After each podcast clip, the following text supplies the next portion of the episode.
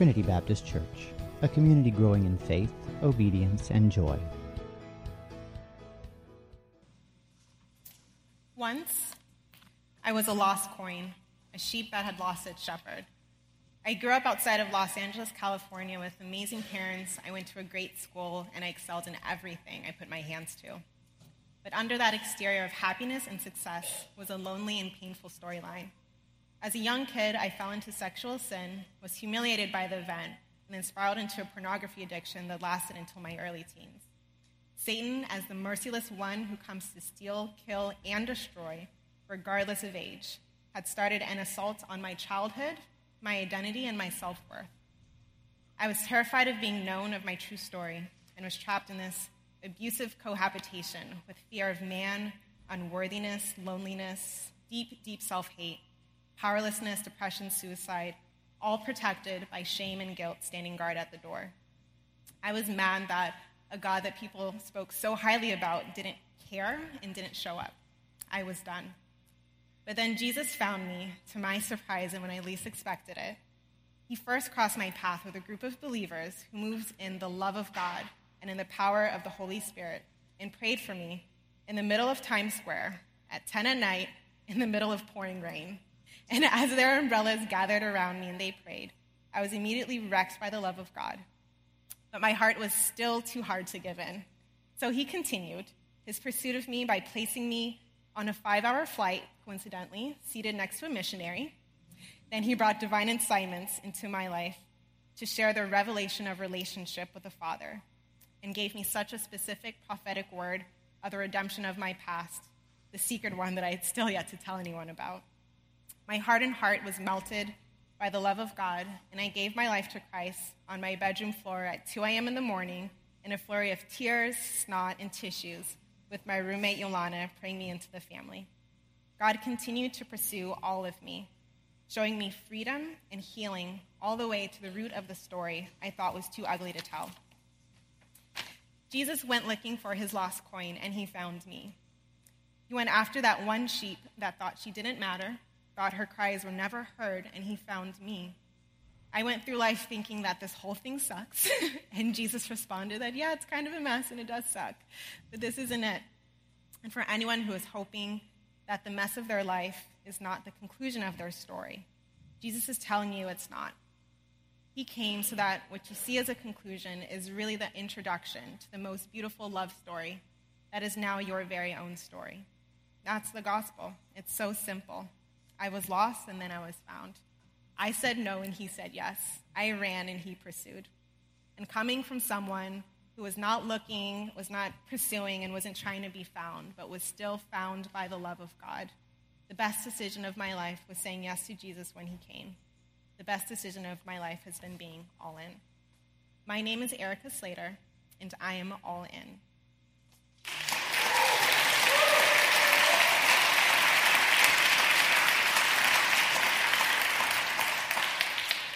Our scripture for today is 2 Corinthians 7 2 through 7. Make room for us in your hearts. We have wronged no one. We have corrupted no one. We have exploited no one. I do not say this to condemn you. I have said before that you have such a place in our hearts that we would live or die with you. I have spoken to you with great frankness. I take great pride in you. I am greatly encouraged. In all our troubles, my joy knows no bounds. For when we came into Macedonia, we had no rest, but we were harassed at every turn, conflicts on the outside, fears within. But God, who comforts the downcast, comforted us by the coming of Titus. And not only by his coming, but also by the comfort you had given him. He told us about your longing for me, your deep sorrow, your ardent concern for me, so that my joy was greater than ever. Word of Lord. Erica, thank you. Thanks for letting us in. Appreciate it. We, over the last number of months, have been starting our, our service, our, our message time with a small group conversation, and we're going to do that again today. And, and in a few minutes, I'll tell you exactly why we do it. But here's what I'd like for you to do I'd like for you to get in groups of three or four introduce yourself and really introduce, I mean, connect so that you're really learning each other's names. And then I want you to answer this question What is your preferred means of technological communication? Do you like to tweet? Do you like Facebook? Do you like email, text? What is it that you that you most communicate on technologically and why? Okay? So turn and introduce yourself and answer that question. So how many of you said Facebook? Okay. How many email? Oh, for work email.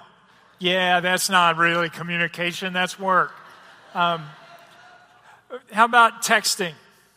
Okay. Tweeting? Any Twitter people? In, Instagram? Face chat? Snap face? Whatever it is? Uh, um, okay, so here's the thing technology is an awesome thing, truly. And it celebrates the creativity of God in us.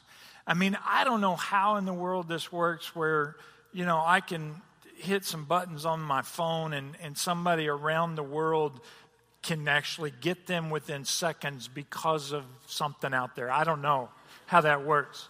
But it's, it's the creativity of God in us. And we are more in contact with, with people all over the planet than ever before.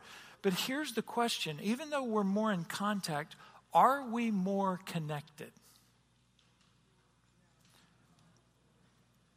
There's a, a woman um, from MIT by the name of Sherry Turkle who's written a book called Alone Together. And she, she, researched, she researched the, um, the impact of technologic, technologically mediated communication and, and what, that, what that's done on us as a culture, um, particularly among young people. And she found some, some interesting trends. One thing she calls is presentation anxiety where, where people are so concerned about their image online that they'll only post, you know, the best pictures and they'll only put up, you know, the, the best language for something. And they, they're anxious about what they're posting. In fact, she interviewed one, one young woman who said that, that she wished that her real identity was more like her online identity that she was hoping she could somehow become what she was online. There's a, another um, trend that Turkle found, and, and with regard to texting, she found that, that, that there's this thing called reassuring distance. That because of texts, we don't actually have to connect, but we can communicate things. There's this reassuring distance. But, but the problem with that is that there's so much about communication that you don't ever get in a text. You don't get tone of voice, you don't get body language. And so there's, there's a disconnect with that. So, for instance, what if you got a text that said, We need to talk? Somebody said, Uh oh. Well, what if I was what if I was looking at you, David, and I said, Hey, we need to talk? You go, man, there must be some good news. Right? But if you get a text, you don't know. Is it good? Is it bad? Am I in trouble? What did I do? You know, there's this tension that it creates.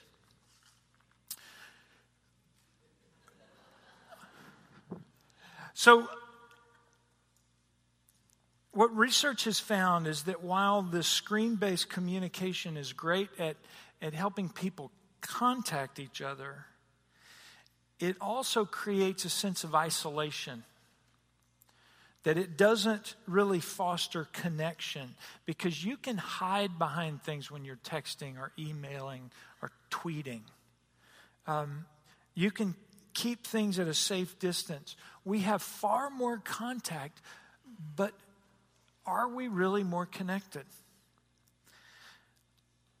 long before Facebook, the psalmist wrote these words I lie awake. I have become like a bird alone on a roof. I think that's a great verse for our online age because we're, we're up high. We've got, because of technology, we have a view of the world like we've never had before. And yet, many of us, we're still behind a screen and we're still isolated. We're alone. We're in this series called All In, and we're talking about the power of commitment in our lives commitment to God and, and commitment to the things that God calls us to be committed to. And for the past couple of weeks, we've been talking about different aspects of what it means to be committed to one another in relationship, to be all in with each other, because that's what God calls us to. This morning, I want us to focus on, on just two words. And I want us to integrate these two words into our online life, our technology life, our, our social media life. I'm not saying get rid of all that stuff, but, but we need to integrate these two words. They are very simple and yet very profound. The two words are in person. You see, there are significant pieces of our life, significant parts of our relationship that must be done in person.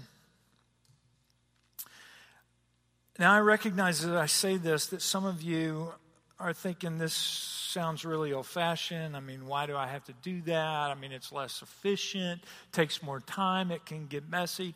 Yeah, it can. But this is the way God has created us to be. He's created us to be in relationship because it is in relationship with each other that we grow in our relationship with Him. We, we experience more of who He is in us. Listen to how John, one of Jesus' disciples, put it. He writes this in one of his letters Dear friends, since God so loved us, we also ought to love one another. He's not talking about texting and emailing and snap facing. He's talking about being in a relationship. He says, No one has ever seen God. There's a, a, a part of God that's invisible to us. But then he says, But if we love one another, God lives in us and his love is made complete in us. Now, think about the implications of that. We were made for relationship, we were made to, to, to love one another. And as we love one another, as we deepen in our relationship in person with each other, the more his love is made complete in us. You see, there's a connection between how we relate to each other and how we relate to God. One of my favorite examples of this is, is from the life of the Apostle Paul. Many of you know Paul's story. It's an amazing story. And, and Paul journeyed around uh, Asia and, and Asia Minor and, and finally into to Europe to, to plant churches. And on, on his third missionary journey, he gets stuck in, in Macedonia. He was on his way to Corinth. And, and many people or many scholars think that he writes this second letter to the Corinthians from Philippi. But he is, he's discouraged. He's, he's been uh, beaten. He's been uh, imprisoned. He's, he's had these hardships. And so what he does is he uses the social media of his day. He writes a letter. Anybody here ever actually written a letter? You know? Okay, that's about 50% of us. Um, you know, pen and paper and that stuff. So he writes this letter, But he's still feeling isolated. And then something happens. Listen to what he describes. This is from 2 Corinthians. He says, For when we came into Macedonia, we had no rest, but we were harassed at every turn. Conflicts on the outside, fears within. He's down. He's, he's, he's feeling lonely. But God, who comforts the downcast, comforted us by the coming of Titus in person. And not only by his coming, but also by the comfort you had given him. He told us about your longing for me, your deep sorrow, your ardent concern for me, so that my joy was greater than ever. How does God show up for Paul? In person, in the person of Titus, a close friend that he, that he respected and that, that he knew and, and, and who would come and speak into his life. It wasn't um, Paul didn't need somebody to deliver a letter, he needed someone in person to deliver the comfort of God. A few weeks ago, I was feeling pretty discouraged. And a, a, buddy of mine texted me and he said, Hey, how you doing? And I texted back, not great. And, and he texted back and said something like, You know, I'm praying for you um, love you. I read it. Okay. No, you've been there. You get the text and you go, and I believe every word of it. And I'm sure he was. A few days later, he and his wife came over for dinner, and as soon as I opened the door, he walked in and he wrapped his arms around me and said, Man, I love you. Totally different there, it was like a burden just lifted in that moment. It's totally different.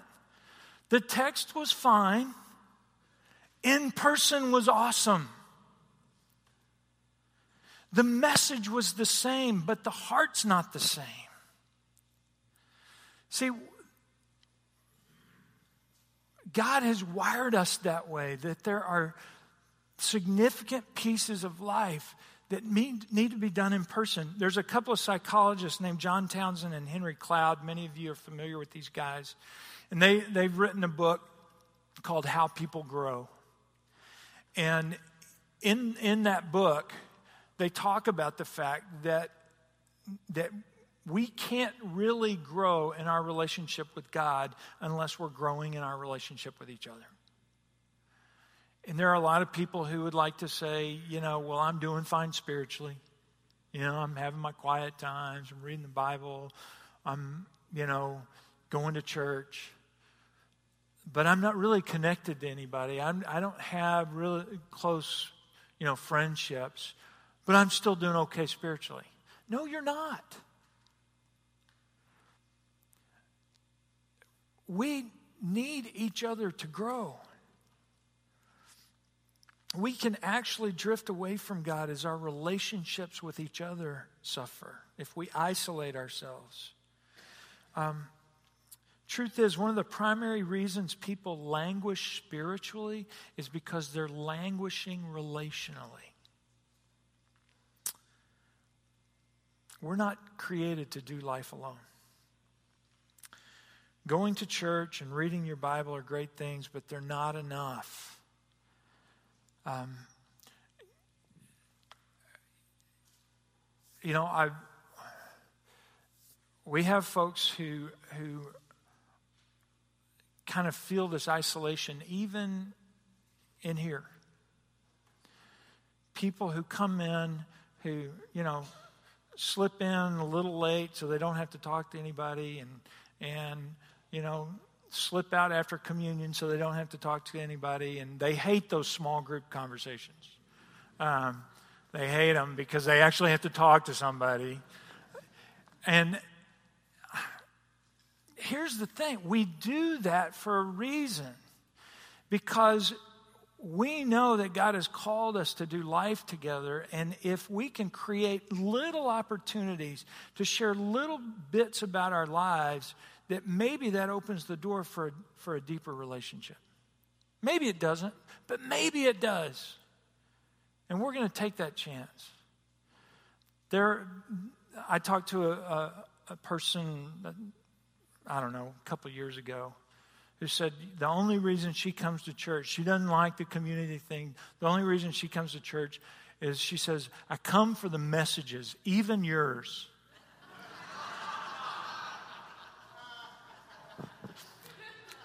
Okay, I think that's a compliment. Um, and, I, and I said, I said, but it's about so much more than that. It's, it's about community. It's about being the people of God who worship God together and connect with God together and come together. So, just so that we, we make the back row people feel good, everybody up here, just turn around and say, Hi, back row people. We're glad you're here.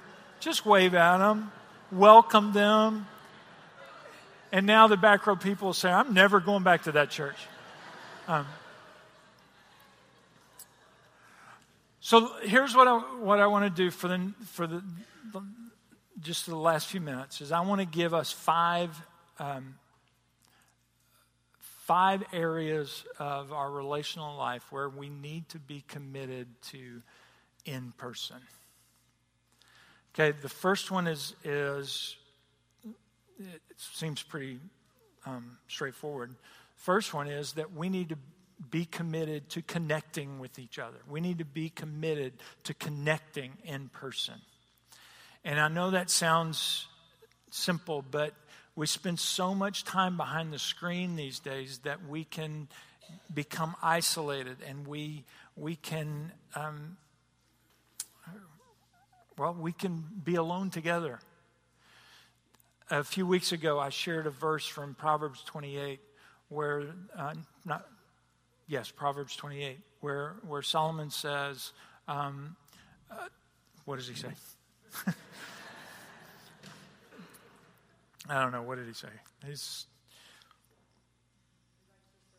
yeah.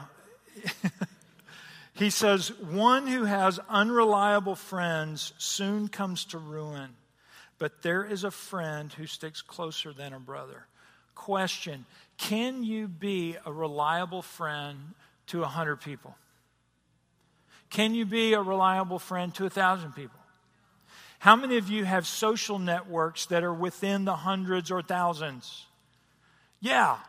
On Facebook, you got, you know, how many friends? You know, how many people are following you on Twitter? I have 13 followers. Just saying. Um, so Our social networks are so vast, and yet we can't be reliable friends to all those people. We have to boil that down and be committed to connecting with some people in person. That's why you hear James every week talk about community groups. Every week. It's not just a good idea, it is a necessity to our spiritual growth. Friends, one of the core values of our church is significant relationships. And you can't build a significant relationship online. Can't do it. You have to do that in person. You have to do that in the context of community. And so we're going to keep beating the community drum and beating the community drum and beating that drum because it is so important that you get plugged in relationally.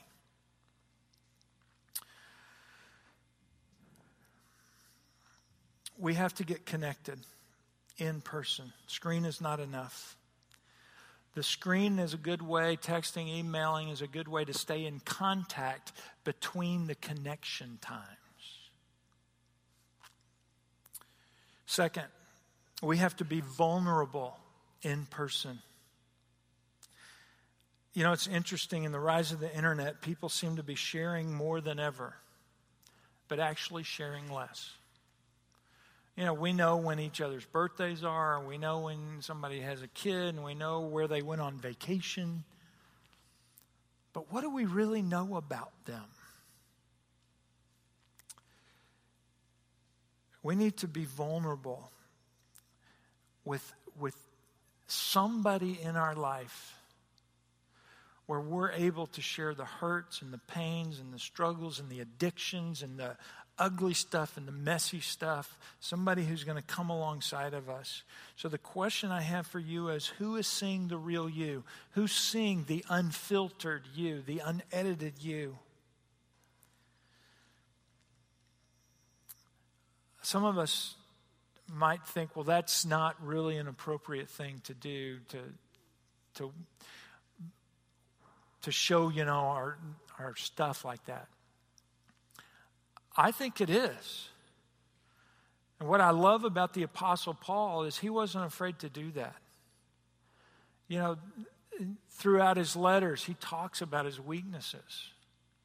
And in Romans chapter 7, no more clearly than this. He says, For I have the desire to do what is good, but I cannot carry it out. How would you like your leader to say that?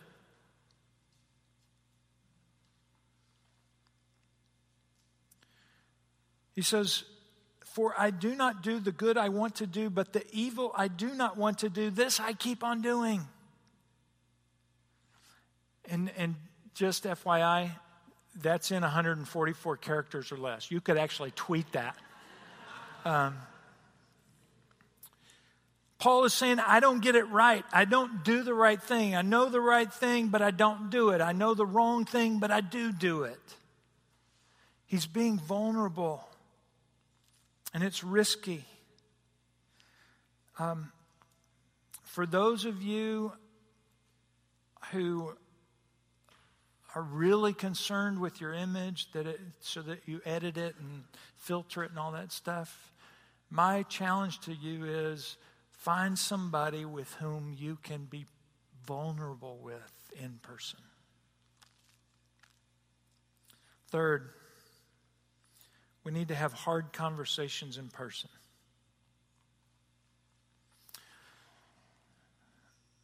the hard talks, the hard moments, the, the crucial moments. Jesus, Jesus communicated this very clearly. He said, If your brother or sister sins, go and point out their fault just between the two of you. What's he saying? Go to them in person. Now, technology makes a way for us to get around this. We can shoot them an email or send them a text or we can tweet something. Um, but that is so damaging to the relationship because there's so much lost there. What Jesus is telling us is that if somebody's done something wrong, don't unfriend them. Don't unfollow them. Go talk to them.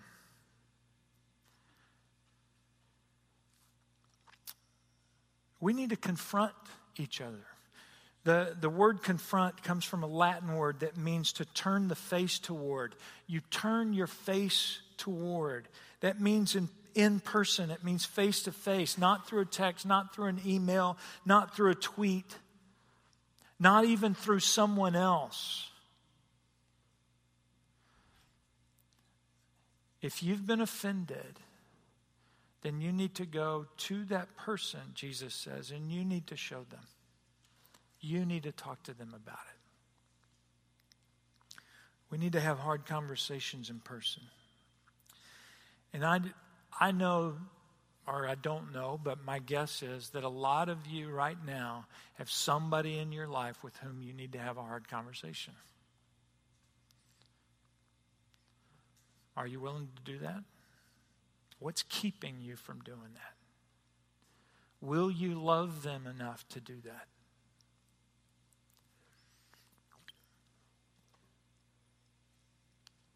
Fourth, we need to confess in person. You know, it's fascinating, um, and some of you know this, that there's this emerging trend online for online confessionals. Do you know about this? There, there are places that you can go online and you can confess to stuff.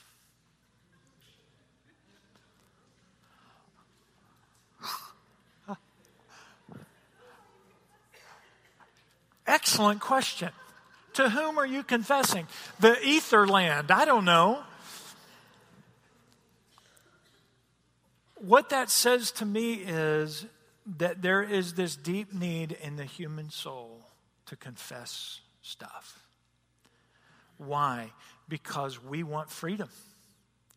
We want freedom from guilt, freedom from shame. We want forgiveness. We want healing. But the problem is, online ain't going to do it. We will not find relief until we're able to confess in person or apologize in person. See, texting or emailing can make it easy to say the words, I'm sorry, without actually being sorry.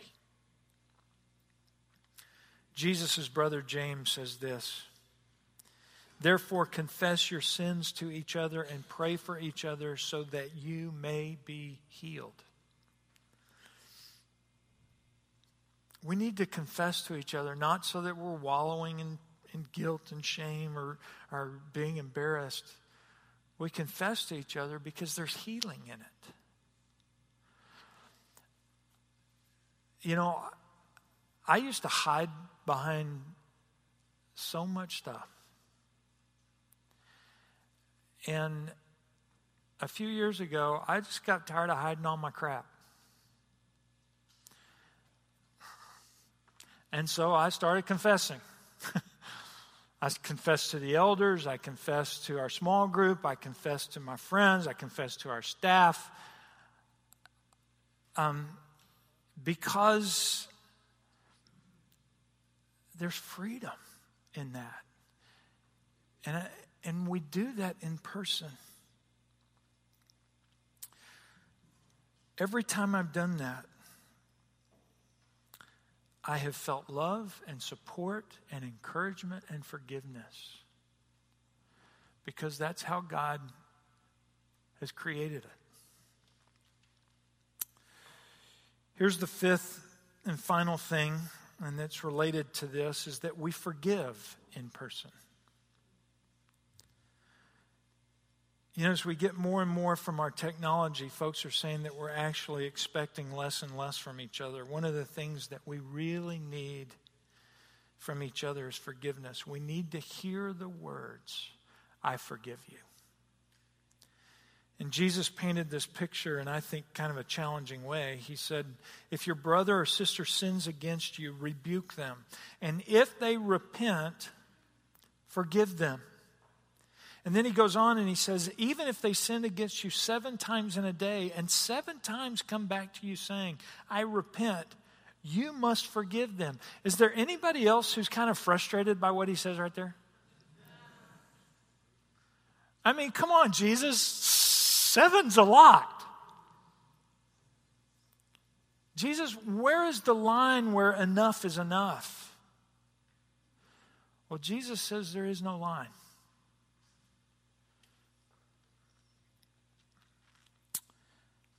Because there's no app that can forgive you. There's no device that can heal you from shame. There's no technology that can that can say, I forgive you for what you said. I forgive you for not showing up. I forgive you for not being there. I forgive you for, for, for messing that thing up. There's nowhere to go online to find that freedom. It's only when you hear those words, I forgive you, in person, that healing happens. Some of us need to hear those words today. Some of us are longing for those words from somebody in our life. And some of us need to say those words. Some of us need to give that gift to somebody else.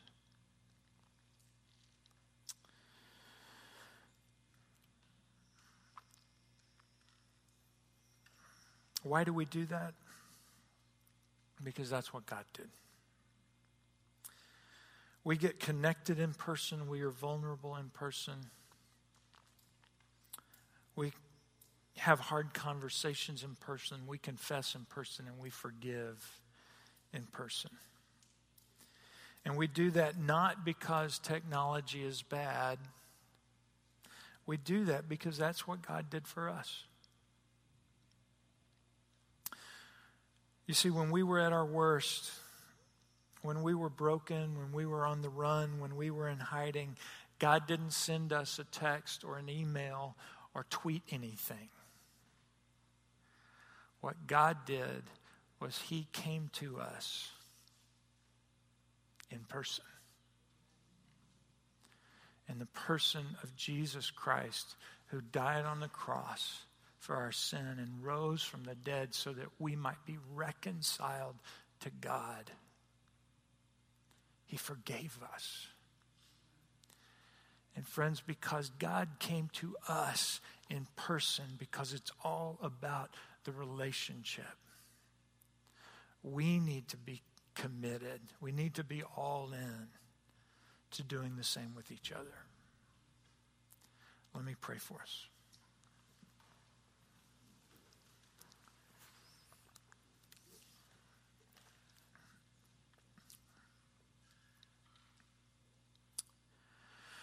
Lord Jesus, uh, I'm so grateful that we have the model that we have in you. That we, that the only way to really love others is to do life on life. The only way to experience um, the completeness of who you are in us is to be loving each other well. Lord, I thank you for the gift of technology. I thank you for the creativity of it. I thank you for the, the efficiency of it. But Lord, we repent of our abuse of it. And we repent, Lord, that we have let it, um, we have let it become more than it should be in our relational lives. Lord, help us to make the right decisions to move toward each other in person, to stop hiding behind a screen, and to give of ourselves even as you gave of yourself. Lord, help us to be all in, even as you were all in for us. In Jesus' name, amen.